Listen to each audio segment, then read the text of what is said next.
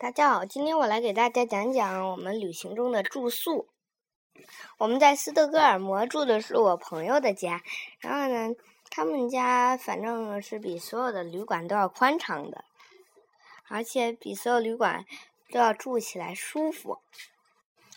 然后到了呃丹麦以后，那个旅馆就变得越来越小，越来越小，直到直到我到了。嗯，直到我到了奥斯陆以后，那个旅馆才变得稍微大一些。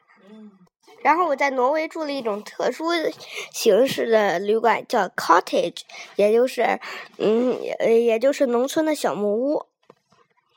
这种小木屋与平常的宾馆不同的一个特点就是，嗯，几个特点就是有有很多间卧室，第二个就是有一个很大的客厅，第三个就是嗯有有厨房，我们可以自己做做菜，第四个就是有一些自己清洁的特殊规定，在平常的宾馆是没有的。我这里就保存着一份清洁规定的一个表，我给大家用英语念一下。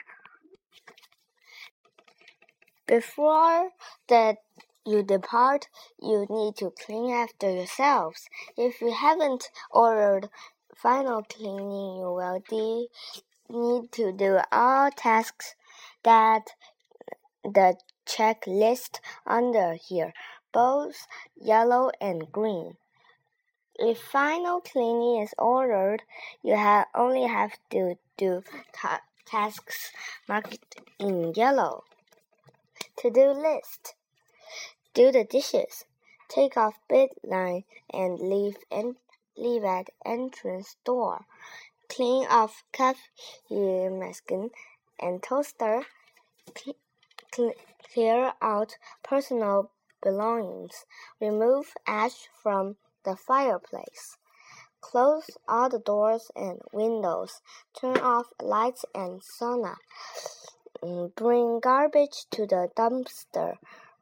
Put garbage to put curtains back to place. Clear waste from the sauna. Spills must be washed firmly. This is the yellow part, and the green part is clean the shower, toilet, sink, and floor in the bathroom.Vacuum clean all carpets and wash the floors in hall and kitchen. Clean the benches and tables. Clean the fridge. Clean the benches and the floor in the sauna. This is the green part. Stains or fabrics or floors that are not cleaned properly will be, be charged not one thousand.For professional cleaning. 住宿的情况的时候呢，我更愿意去待在朋友家里一块住，而且嗯、呃，我在朋友家的时候还有一次去吃了烧烤呢。我今天的节目就到这里，谢谢大家。